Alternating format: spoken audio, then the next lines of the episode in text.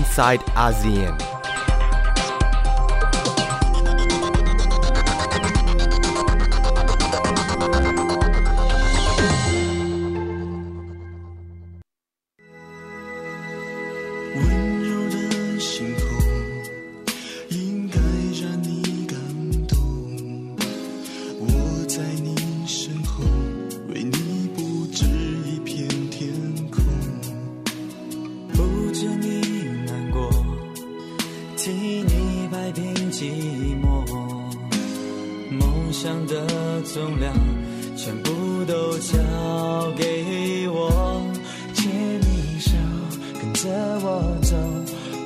再大又怎样你有了我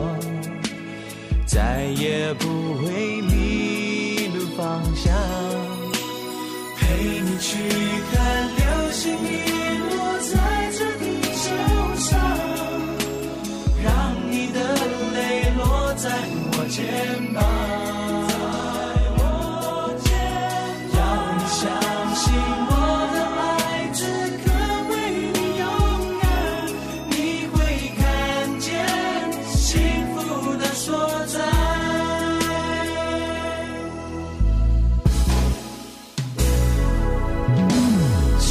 甘若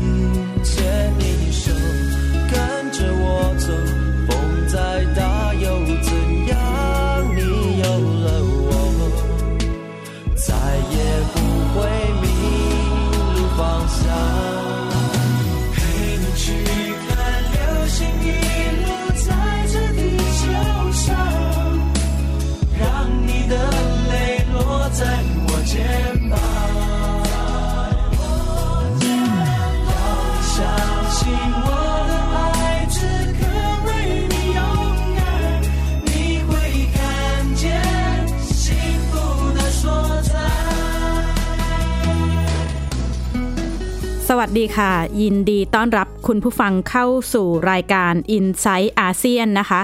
วันนี้ดิฉันชลันทรโยธาสมุทรทำหน้าที่ดำเนินรายการ เราเปิดกันด้วยเพลงฝนดาวตกของ F4 ที่หลาย ๆ ท่านหลายปีมาแล้วอาจจะได้ติดตามตัวงานของ F4 เมื่อหลายปีที่แล้วนะคะ ก็เป็นกลุ่มนักร้องจากไต้หวัน วันนี้ก็เลยจะมาชวนคุณผู้ฟังพูดคุยประเด็น ในไต้หวันสักเล็กน้อย ในปีหน้านะคะ 2020 ก็เรียกได้ว่าเป็นอีกปีที่ต้องจับตา เพราะว่าหลายประเทศก็จะมีการจัดการเลือกตั้งทั่วไปนะคะ ทั้งการเลือกตั้งที่สหรัฐ การเลือกตั้งทั่วไปของเมียนมา การเลือกตั้งทั่วไปในอิสราเอล แล้วก็การเลือกตั้งสภานิติบัญญัติของฮ่องกงแล้วก็สิงคโปร์แต่ว่าที่ใกล้ที่สุด 11 มกราคมนี้ ก็คือการเลือกตั้งทั่วไปของไต้หวันนะคะ การเลือกตั้งทั่วไปของไต้หวัน 11 มกราคมนี้มีผู้สมัครชิมตำแหน่งประธานาธิบดีไต้หวันหลักๆ เลย 3 คน แล้วก็มีการเปิดศึกหาเสียงเลือกตั้งกัน เรียกได้ว่าเข้มข้นทีเดียวนะคะ ผู้สมัครทั้ง 3 คนก็ได้แก่ใช่อิงเหวินนะคะ ประธานาธิบดีคนปัจจุบัน แล้วก็เป็นผู้สมัคร ชิงตำแหน่งประธานาธิบดีจากพรรคประชาธิปไตยก้าวหน้าหรือ DPP เธอชูนโยบายไต้หวันรัฐอิสระไม่ขึ้นกับจีน ขณะที่หานกัวอีผู้สมัครชิงตำแหน่งจากพรรคก๊กมินตั๋ง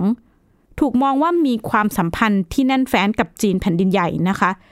แล้วก็เคยมีการระบุว่าเขากล่าวสนับสนุนนโยบายจีนเดียว แล้วก็มองนโยบายเศรษฐกิจ มองนโยบายอนาคตเศรษฐกิจของไต้หวันว่าต้องร่วมมือกับจีน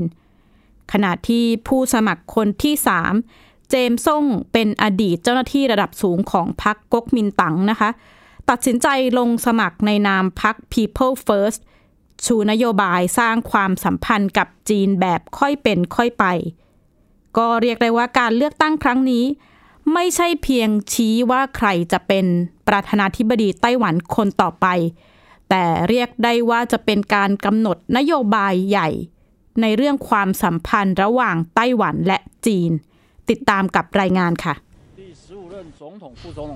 สามผู้สมัครชิงตำแหน่งประธานาธิบดีไต้หวันนำเสนอนโยบายผ่านทางโทรทัศน์เป็นครั้งที่สอง และผู้สมัครทั้งสามจะร่วมดีเบตประชันวิสัยทัศน์ ผ่านการถ่ายทอดสดอีกครั้งปลายเดือนธันวาคม ก่อนการเลือกตั้งวันที่ 11 มกราคม การนำเสนอนโยบายครั้งนี้ เน้นนโยบายด้านเศรษฐกิจ แต่ประเด็นที่ได้รับความสนใจ คือแนวนโยบายต่อร่างกฎหมายป้องกันการแทรกซึม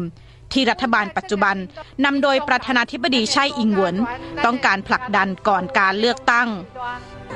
ไช่อิงหวน ผู้สมัครชิงตำแหน่งประธานาธิบดีสมัยที่สองจากพรรคประชาธิปไตยก้าวหน้า หรือ DPP ชูนโยบายไต้หวันรัฐอิสระไม่ขึ้นกับจีน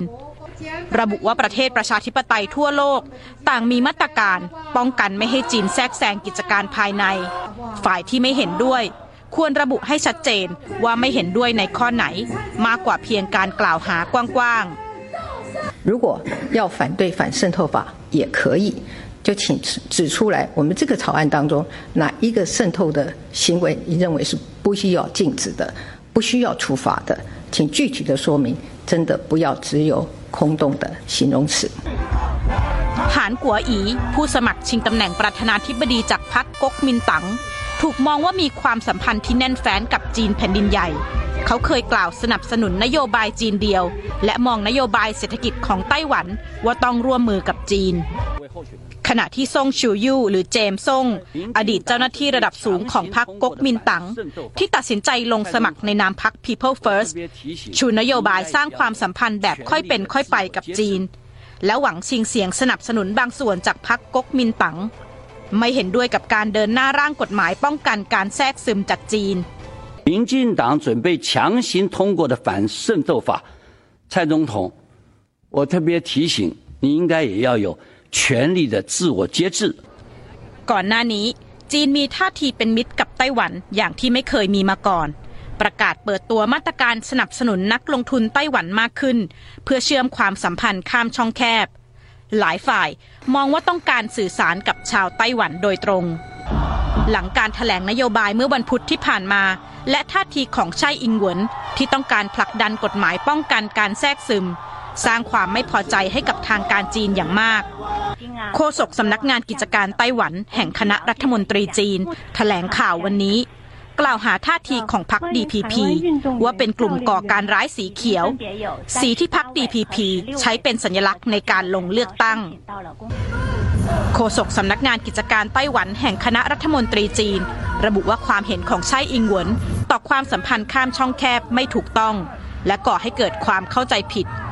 การกีดกันความสัมพันธ์ข้ามช่องแคบ จะส่งผลเสียต่อเศรษฐกิจของไต้หวัน นักวิเคราะห์เห็นตรงกันว่าใช่อิงหวน มีโอกาสสูงที่จะเข้ามาดำรงตำแหน่งประธานาธิบดีในสมัยที่สองบรรยากาศการหาเสียงเต็มไปด้วยสีสัน พักการเมืองต่างระดมไอเดียแปลกใหม่ในการหาเสียง หนึ่งในนั้นคือหลี่ปิงหยู ผู้สมัครอายุน้อยที่สุดจากพรรค DPP หาเสียงในชุดคอสเพย์เพื่อดึงความสนใจจากกลุ่มเยาวชนและผู้สูงอายุ เธอชูประเด็นนโยบายสิทธิมนุษยชน และคัดค้านการเจรจาการค้าที่ไม่เป็นธรรมต่อไต้หวัน แม้ไต้หวันจะได้ชื่อว่าเป็นภูมิภาคที่มีประชาธิปไตยที่ก้าวหน้าที่สุดในเอเชียนะคะ แต่ก็ปฏิเสธไม่ได้ว่าผู้สมัครโดยเฉพาะผู้สมัครหญิง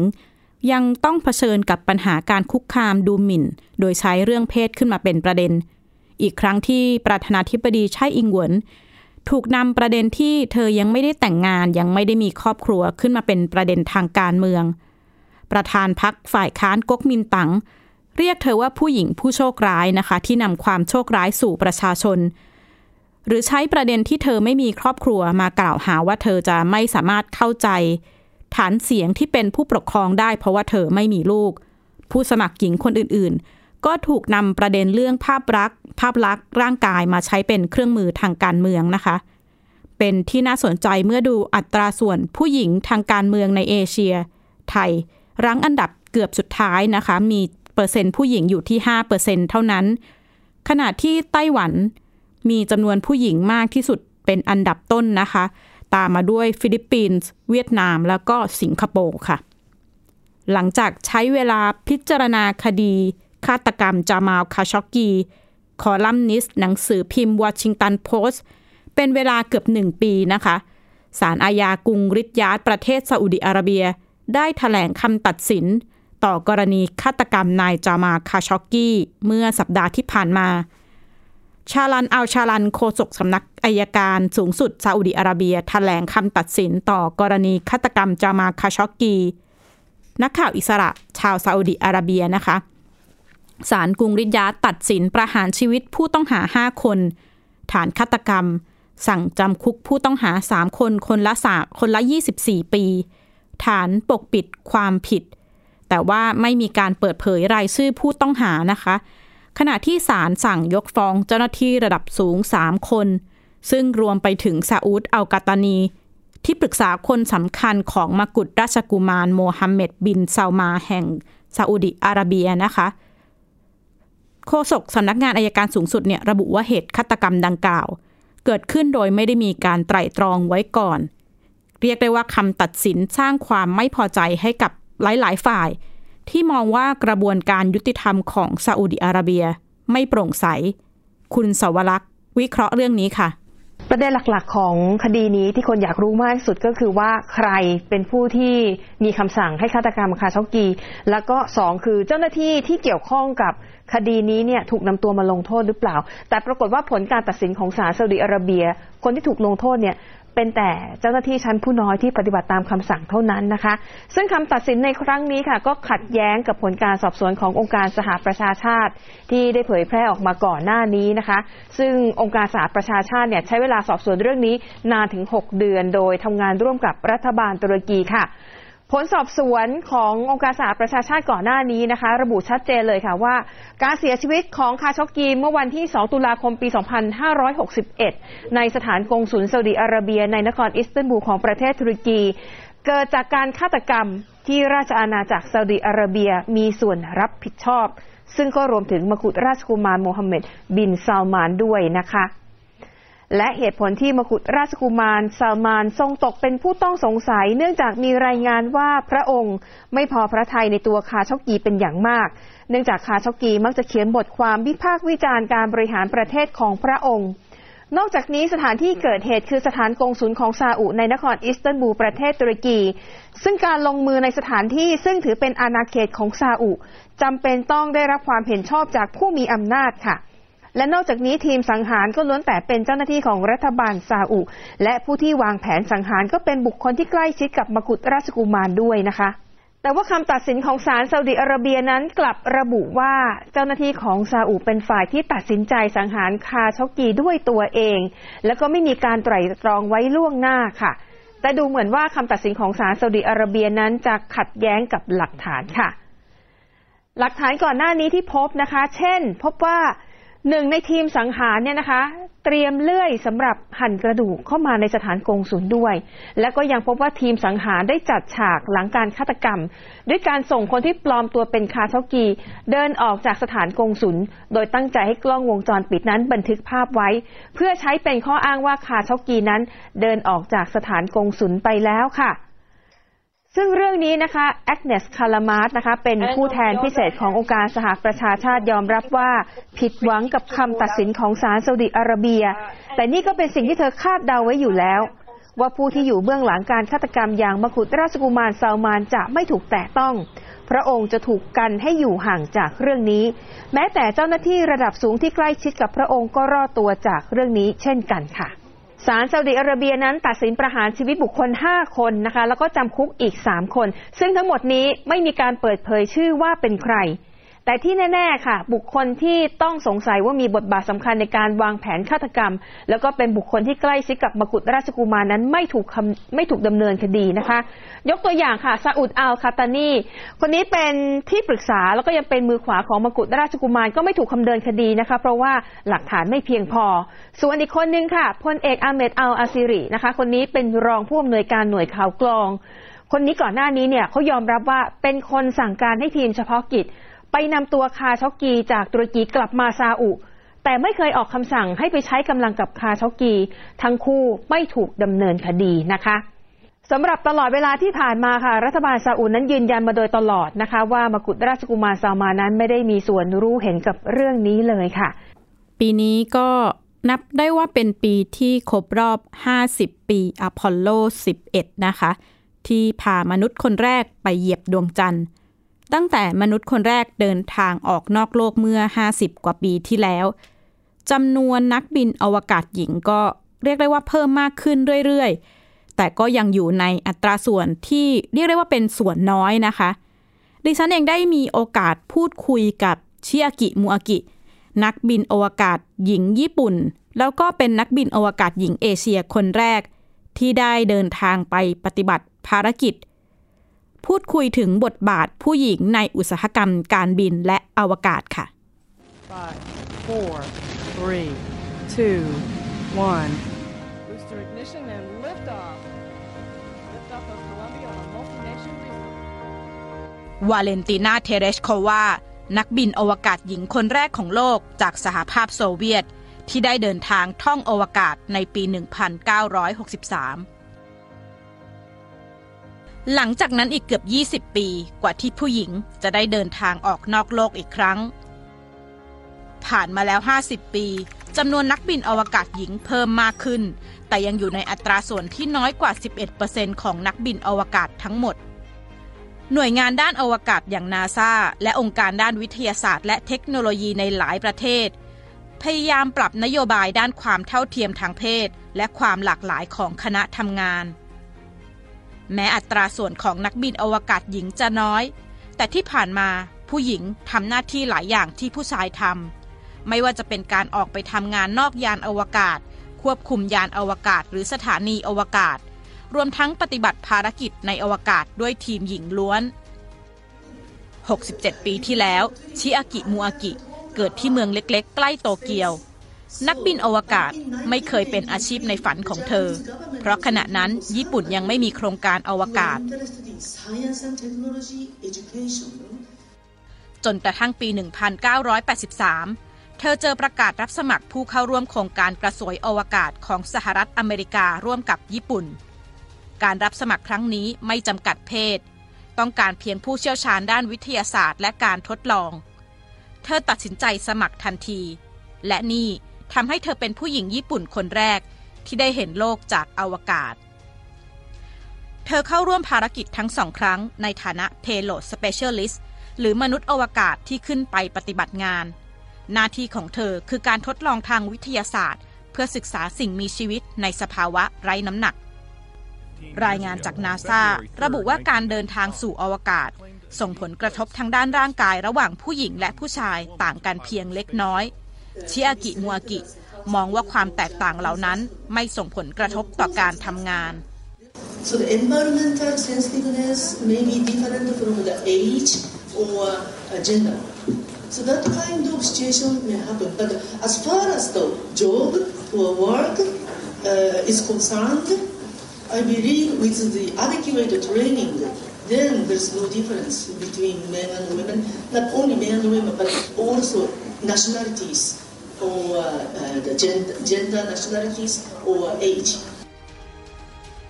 ระหว่างการปฏิบัติภารกิจทั้งสองครั้ง เธอทำการทดลองมากกว่า 100 การทดลอง เกี่ยวกับสิ่งมีชีวิตในสภาวะไร้น้ำหนัก และการเปลี่ยนแปลงทางอายุกับการเดินทางในอวกาศ เธอระบุว่าการทดลองที่เธอได้เรียนรู้มากที่สุด คือการยอมรับและเห็นคุณค่าความแตกต่างหลากหลาย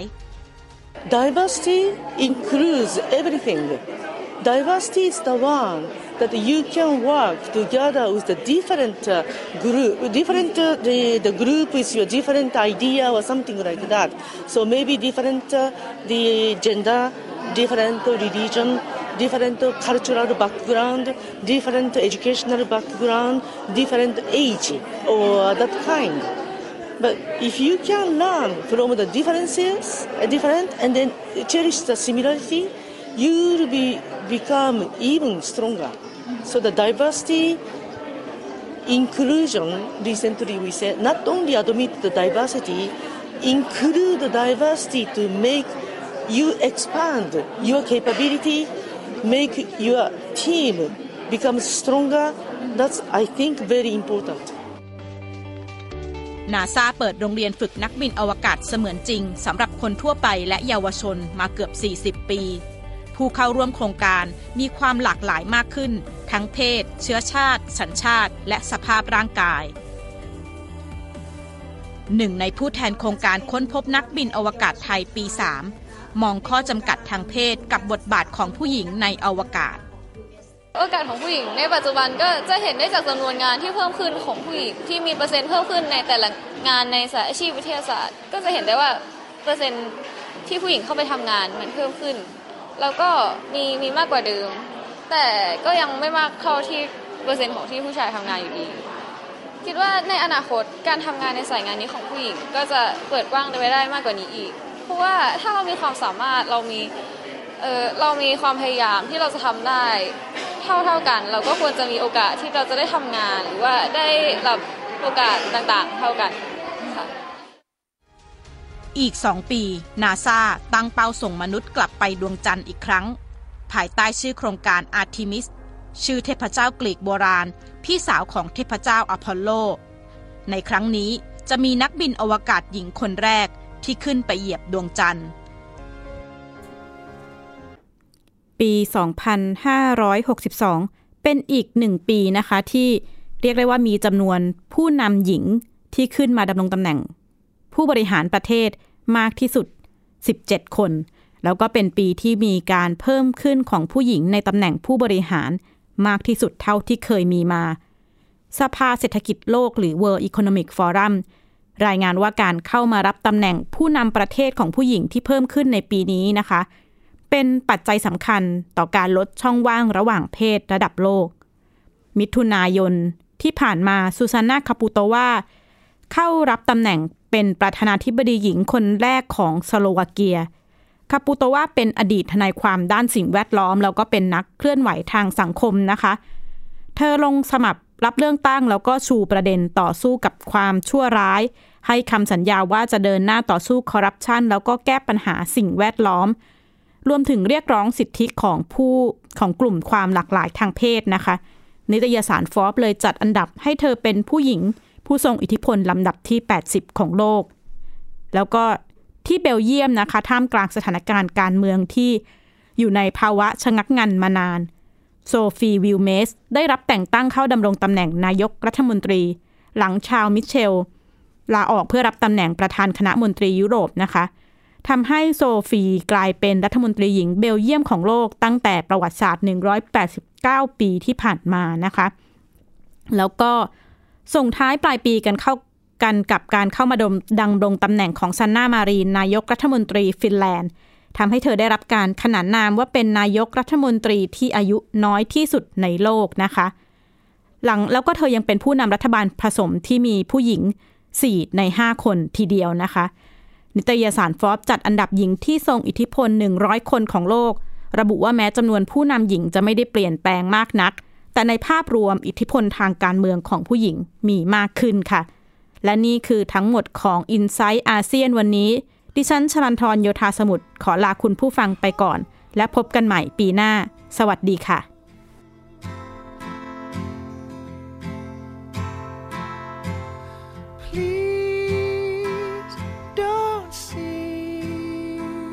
just a boy caught up in dreams and fantasies. Please see me reaching out for someone I can't see. Take my hand, let's see where we wake up tomorrow.